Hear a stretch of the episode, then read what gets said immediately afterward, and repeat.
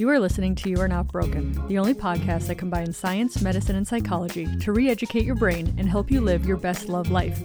And I'm your host, board certified female urologist, Dr. Kelly Casperson. Hey, everybody. Happy March. Spring is coming, man. There's signs of spring all over the Pacific Northwest. I'm loving it. Welcome so much. Welcome so much to the You're Not Broken podcast.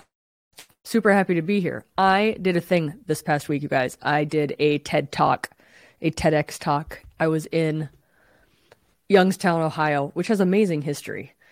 Um, super enjoyed learning about that and incredible people. There were 17 speakers.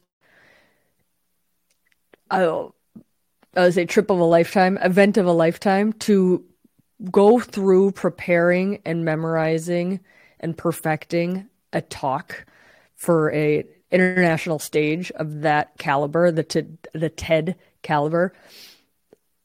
TED, for people who don't know, Technology Education Design. It's been around for a long time. There are TEDx, so many TEDx now that there's one event happening every single day, every day of the year now. And super excited to be part of it. My talk, my idea we're spreading was uh, why the world needs adult sex education. And I talked all about if we just knew if we just knew about our brain and we just knew about our bodies and we just knew about how to talk to people and we just knew about how society f's us up about sex, we are already doing so much better than sitting in this like cave of shame. So it's not out yet. A couple weeks it has to go through post processing and then get approved by the official TED people. Um, is, is what I've been told for getting this thing out. But Lord knows I'll be posting about it. You'll get an email. It'll be on my Instagram. Um, what I'm going to do is I'm going to do a adult sex ed course. So if you realize you do did not get sex ed and you like the way I teach and empower and cut through the bullshit, come and take my sex ed course. So that'll be uh, up on the website. I'll get a save your save your spot email capture up there pretty soon. Maybe it's up there already and um, save your spot for adult sex ed, taught by yours truly, who did a damn TED talk on it, which I'm super stoked about. So that is welcome to March and welcome to my. Well, thank you for coming to my TED talk. I'm drinking coffee. We're going to talk about hormones today, and we're going to talk about sex today. I've had a couple cool things. I actually have a question from a member too. So, adult sex ed course that's coming out, but I have a membership, women's health and hormones membership. The cool thing about that is you can watch my podcast live. So, the people are watching me live right now, and you can email into my assistant, and she gives me the questions, and I answer your questions. I cannot give you medical advice, neither here nor on Instagram. Um, that's not how medicine and doctors work. But if you're a member, you get uh, a better chance that I'm going to be able to answer your questions. So here we go. So go, go, be a member. There's tons of content in there from hormones to sex ed to how your body works to all the guests, the videos of the guests I've, I've had on. A lot of the guest interviews for my podcast, you get to join live, which is super fun. Hang out with us, ask us questions. All right, let's go to the March agenda. First things first, I have talked about women having bad sex. And one of the things I talk about is if they're doing it j- because they believe they have to. We call uh, pity sex, obligation sex, duty sex, whatever you bad bad sex, whatever you want to call it. Um, and there was just a recent paper published that talks about this, which I'm super stoked about. Published about a year ago, May 2022, in the Journal of Sex Research. The cool thing about me and my podcast, in case you were wondering, is nobody's sitting around. The average person is not sitting around being subscribed to the Journal of Sex Sex Research, which is different than the Journal of Sex Medicine. There's so many different journals, and like it stays behind a paywall under lock and key, and average people don't know about this stuff. I think it's fascinating that people look at this. So they published an article last year called "Motives Between the Sheets: Understanding Obligation for Sex at Midlife." And associations with sexual and relationship satisfaction. Why is this important? It's important because we're looking at midlife people in long term relationships. We're looking at not just college students, because people love to research college students because they're captive audiences. Uh, we need, we need to research midlife people in long term relationships because those are my people. So that's why I like this paper. I like that they looked at it. So I'm going to read this to you. Reasons for sex are associated with sexual and relational outcomes. The study investigated reasons for sex at last sex with a focus on obligation, which is kind of an avoidance motivation, right? Like, I'm doing this to avoid of something bad happening. And uh, so either you're obligated to do it or they're looking at doing it because you think uh, you're doing something nice for somebody, which is considered an approach motivator. Uh, and these associations with sexual and relationship satisfaction while controlling for marital duration, age, and sexual desire. We investigated these reasons among married, midlife Canadian women and men and 25 non binary gender queer participants, all aged between 40 and 59 years of age. Obligation was reported as a reason for having sex by 12.4% of women and 1.8% of men. That's fascinating. That's like that alone is fascinating. Doing something nice was reported by 10% of women and 9.5% of men. Also very interesting. Uh, in regression analyses, women who reported having sex for obligation had significantly lower relationship satisfaction and sexual satisfaction than women who did not report this reason. Yeah, that's what I've been telling you guys. I'm telling you this. I'm so glad they did research on this. I'm proving our point. If you're doing it for somebody else out of obligation, you're not having a very good time. And then I don't wonder why you have low desire. In contrast, having sex to do something nice for one's partner was associated with higher sexual satisfaction among women. Findings indicate that having sex when feeling obligated may be associated with negative sexual and relational outcomes among midlife women. Yes. 100%. Why why aren't the authors of these papers like doing Good Morning America? This is important stuff. I also thought it was very interesting that only it was like 12.4 to 1.8 men to women uh, as citing an obligation. Very interesting. So I love that that paper came out. I uh, I don't love that it took me a year to find it. How did it come up? Uh, I don't know. I think I was just looking at a different paper, and I think it like came up. So clearly important research. I love it. Okay, next paper I want to talk about is called the, the title of the paper is kind of cute. It's called Darling, Come Lay With Me or Talk With Me Perceived Mattering and the Complementary Association Between Sex and Communication Within Marital Relationships. This one, oh, hold on, you guys. Okay, so the links to these are going to be in the show notes. The authors on the first paper I talked about were Georgieva, Milhausen, and Quinn-Nilas. And then the second paper here is Park, Suk, Chong, and Kim. Again, link in link in show notes. So, what they're talking about in the second paper is feeling connected and a sense of mattering to one spouse. Do you feel that you matter to one spouse and how important that is in number one, your relationship, number two, your sexual health? So, according to the theory, I'm going to read this to you now. According to the theories on interpersonal mattering, reciprocal interactions and mutual engagements facilitate the formation of interpersonal mattering within relationships. However, the theoretical framework on mattering has rarely been applied to understand the roles of sexual and verbal exchanges within intimate relationships. To fill this research gap, the authors propose that heightened perception of mattering captures the common mechanism through which both frequent sex and communication predict greater marital satisfaction. So they're saying, yeah, yeah, we know that frequent sex and communicating are good for your marriage, but we, we want to know why. And they're saying the why is your sense of feeling of mattering. Building on this perspective, the study examined whether frequent sex and communication can compensate for the other in predicting marital satisfaction by sustaining the sense of mattering between spouses.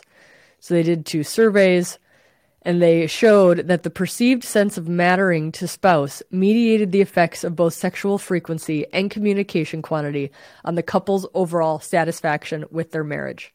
Moreover, the results of the moderated mediation analysis supported the hypothesis that sexual frequency and communication quantity can moderate the effects of the other on marital satisfaction by providing a buffer on the couple's perceived sense of mattering to spouse. Dude, sex research gets dry and technical freaking quick. This like can be summed down like I'm going to I'm going to sum this down to like one sentence. No shit Sherlock, make sure your partner knows that you matter. Boom. And showing your partner that they matter is incredibly sexy. And communication's important. it's like it, they get so technical and like publishing these papers, which nobody reads, by the way, because they're locked behind firewalls in journals. But um I'm just thinking like Instagram post like tell your partner that they matter. It's going to help your sex life. There you go. You're welcome. Okay, so moving on. Next study. This one was uh, Kovacevic, uh, Rosen, and Muise. Is spontaneous sex the ideal? Beliefs and perceptions of spontaneous and planned sex and satisfaction in romantic relationships. Link in show notes. So basically, what they did was they said, like, how much do you believe that spontaneous sex is better than scheduled sex? And then they looked at that and they're like, of the people who held the belief, and that, which is, remember, this is just society's myth, that spontaneous sex is better, scheduled sex was less enjoyable for them. Right. So, like, their actions went up against their beliefs. But if you didn't believe very strongly that spontaneous sex was more important or more valued than scheduled sex, then scheduled sex was just as good for you. So, your beliefs matter is basically the moral of this story.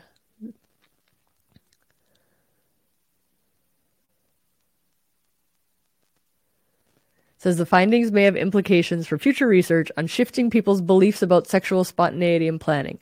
Perhaps most importantly, within clinical samples, coping with a sexual challenge. But research is needed. Yeah.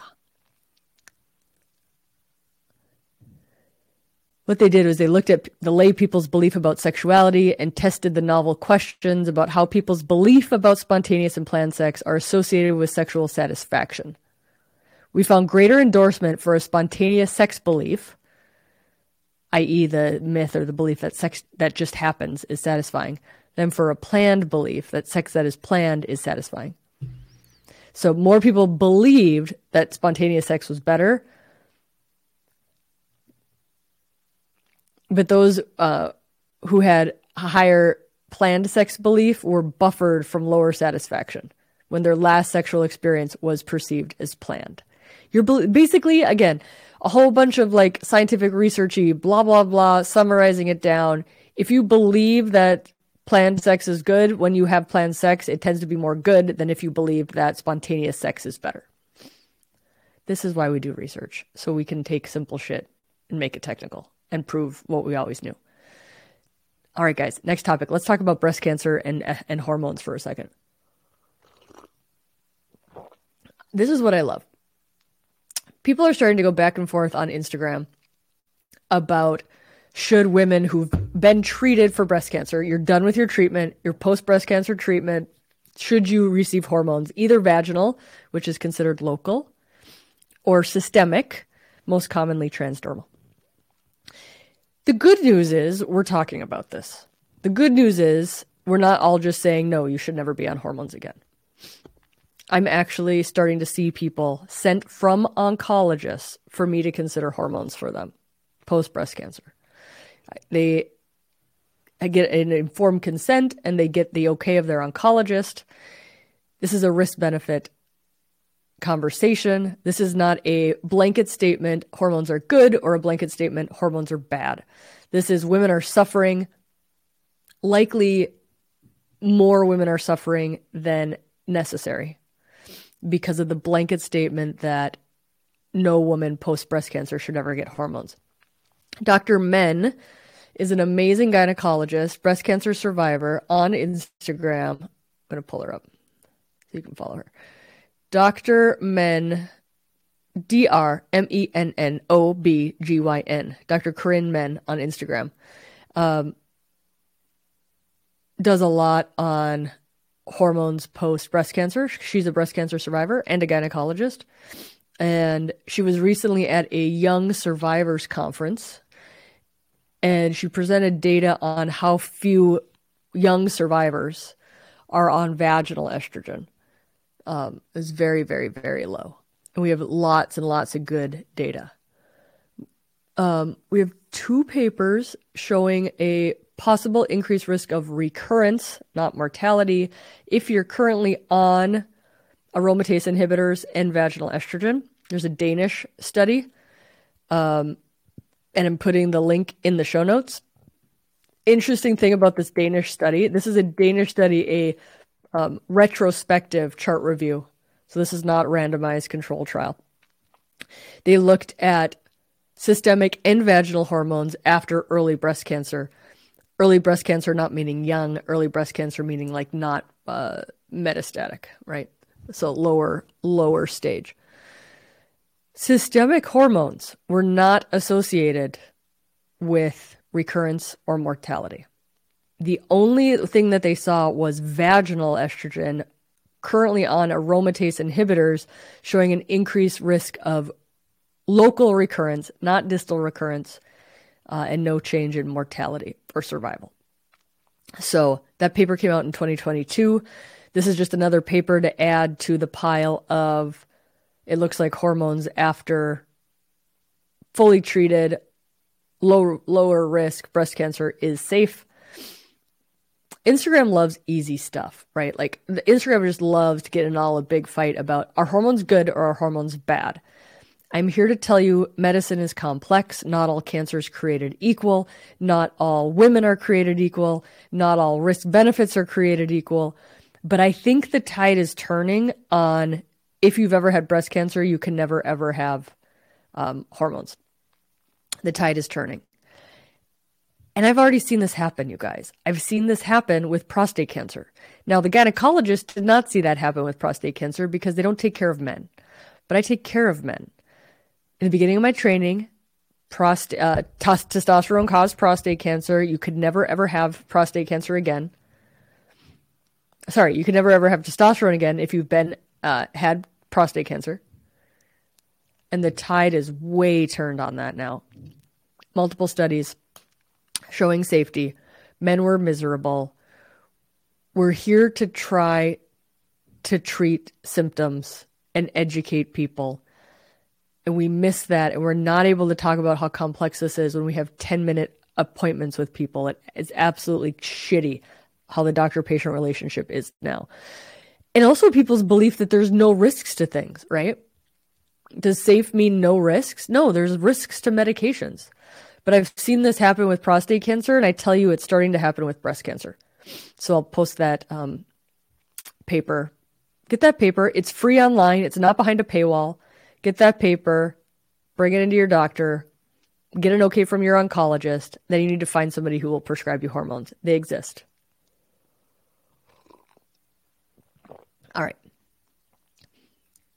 basically the summary of that paper. In postmenopausal women treated for early stage uh, estrogen receptor positive breast cancer, use of vaginal estrogen therapy or menopause hormone therapy was not associated with an increased risk of recurrence or mortality.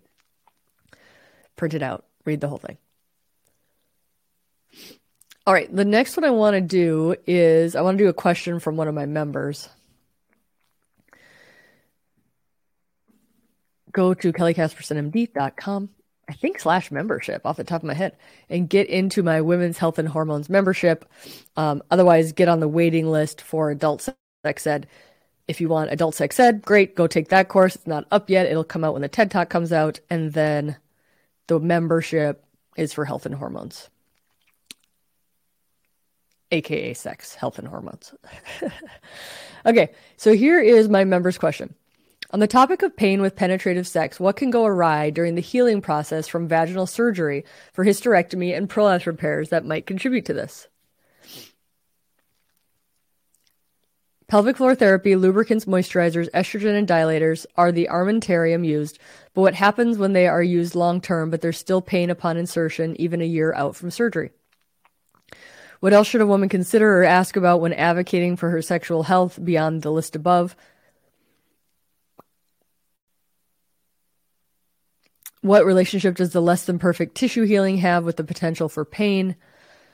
What can be done about this when the modalities listed above are exhausted? S- such an amazing question, very well written out, lots of stuff to dive in for here. I haven't seen any papers showing poor wound healing as a trigger for pain. Um, I think there are people who have poor wound healing that have no pain, right? So I don't think it's a a, a, hundred percent correlation there. Um, I think you listed the important things: pelvic floor therapy, lubricants, moisturizers, estrogen, and dilators. When a woman comes and sees me, and she has pain with insertion, and she's had pelvic uh, surgery, and she says she's tried those. I usually want to know if she's still on them right? Is she still doing it? What dose of estrogen is she doing? Is she putting the estrogen just in the vagina or on the vulva and the vault? Is she, um, can she be on systemic hormones? Right? Maybe that's something to consider. But a lot of the times, her tissue is still tight and it's still low estrogen. So I, I never believe without doing an exam that she's well estrogenized.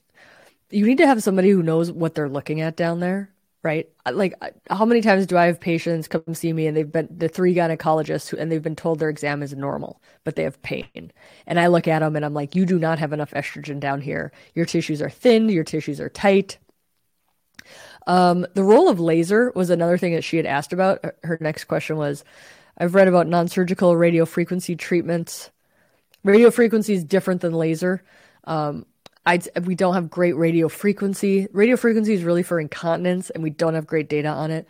I'd say more laser for resurfacing for treating scars um, from surgery is what I would think. If, if you're gonna pick and pay money, because again, insurance doesn't cover radio frequency or lasers, um, pick lasers. I think laser plus estrogen plus physical therapy is like my three legged stool of pelvic dyspareunia which is a medical term for pain with sex. The other thing you haven't uh, listed out here that I think is incredibly important is the role of the brain on pain. I cannot get it through society's thick, thick skull at this point in my career that pain comes from the brain. And we set up pain cycles. And we've had pain in our pelvis, and now we get tight in the muscles when we anticipate penetration because we fear pain. Even if we feel fear it subconsciously, right? Maybe not cognitively, but subconsciously. Um, so, are you doing self touch, self masturbation by yourself to set up a pleasure cycle, not just a pain cycle? I would say be successful with yourself.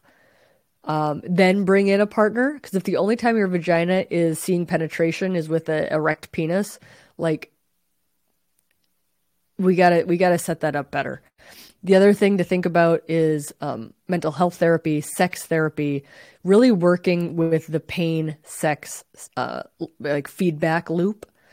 In addition, we got to step back 10,000 feet. This is what all the experts are going to tell you about this situation. Why is sex for you in your vagina?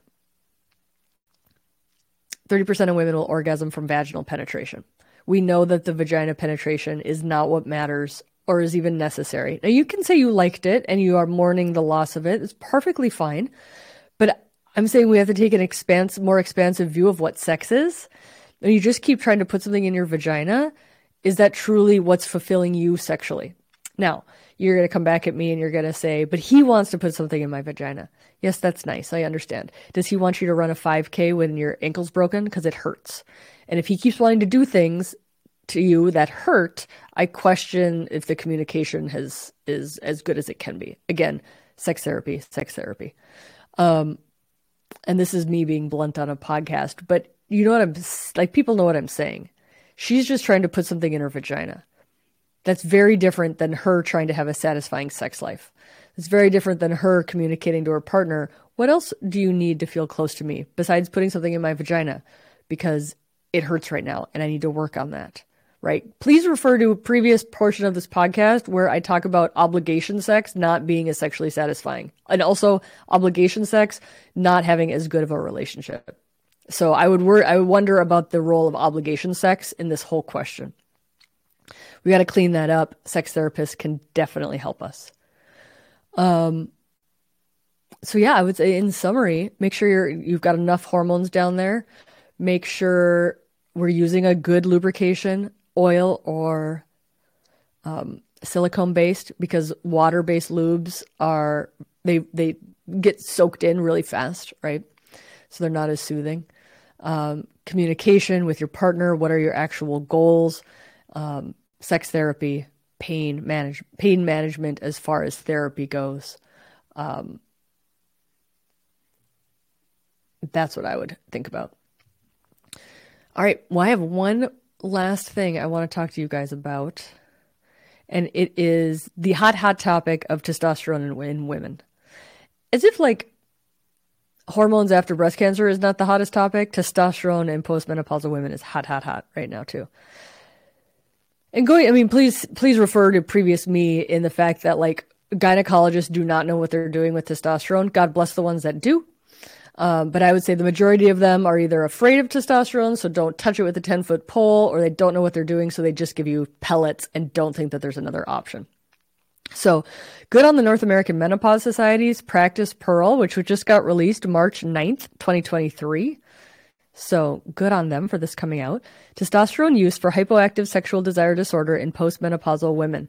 This is a nice abbreviated document compared with the ISSWSH testosterone guidelines for hypoactive sexual desire, which are also free on the internet. Feel free to print them out, bring them into your doctor. But I would say print out these this NAMS practice pearl. Just Google it. Written, the first author Sharon Parrish, who's amazing, internal medicine, highly highly well regarded in the sex med circle. She needs to be on my podcast. I need to reach out. These are things I need to do. here we go. I'm going to read this to you guys. Just bring this podcast into your doctor. Decreased sexual desire with distress has an estimated U.S. prevalence of 12% in women aged 45 to 64 years. Hypoactive sexual desire disorder is defined as a persistent or recurrent deficiency or absence of sexual fantasies and desire for sexual activity with marked distress or interpersonal difficulty.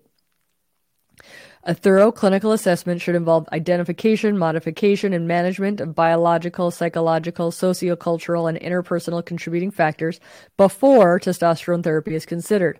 Try doing that in a 10 minute doctor visit, right? Which is why please see previous uh, You Are Not Broken, Stop Shitting All Over Your Sex Life book published by me and this podcast, because I cannot do that in a 10 minute clinic visit. Like, women need to understand the complexity of this wonderful thing called sex before you just come in and try some testosterone.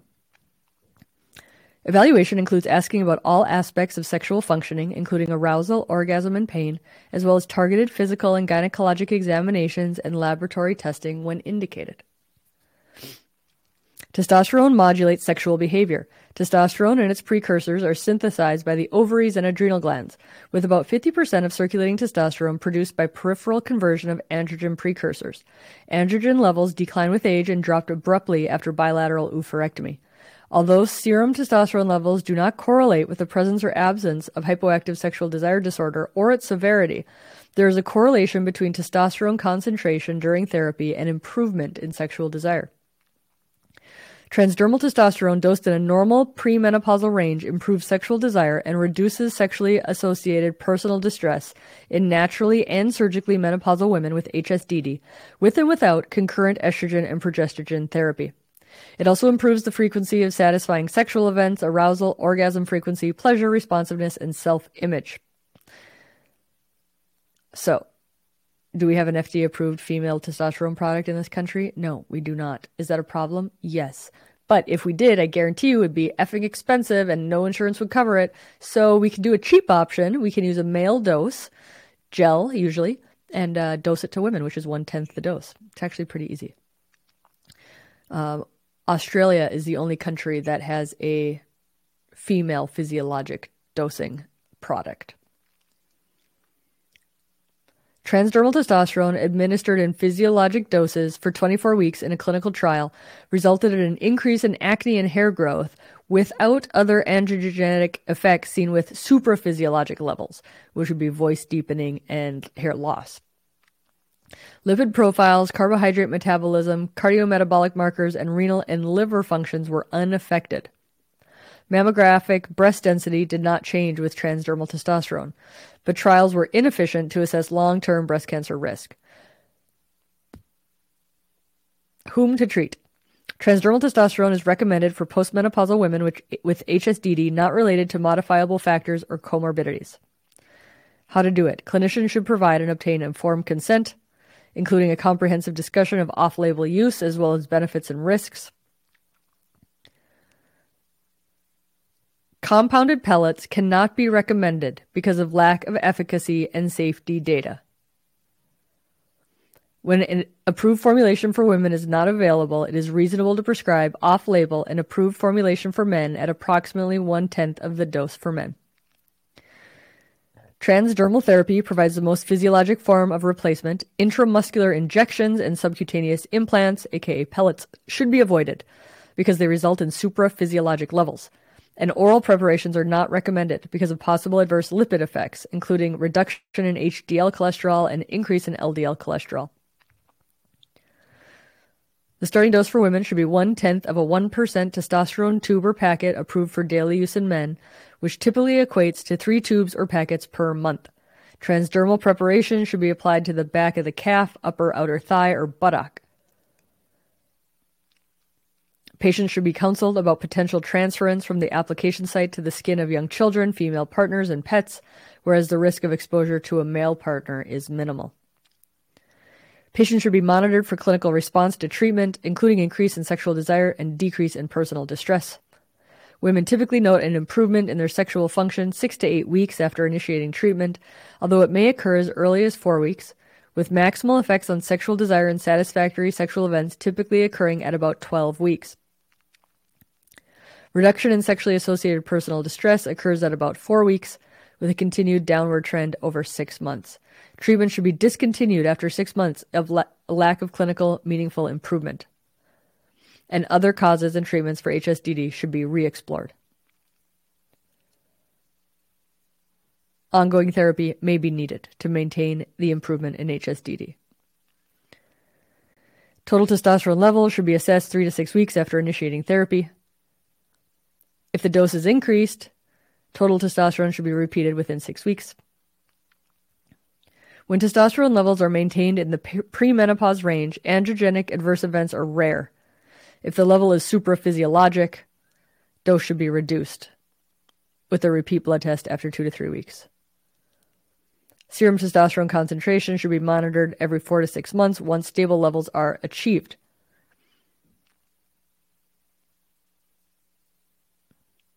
Measurement of baseline liver function and fasting lipid profile is recommended.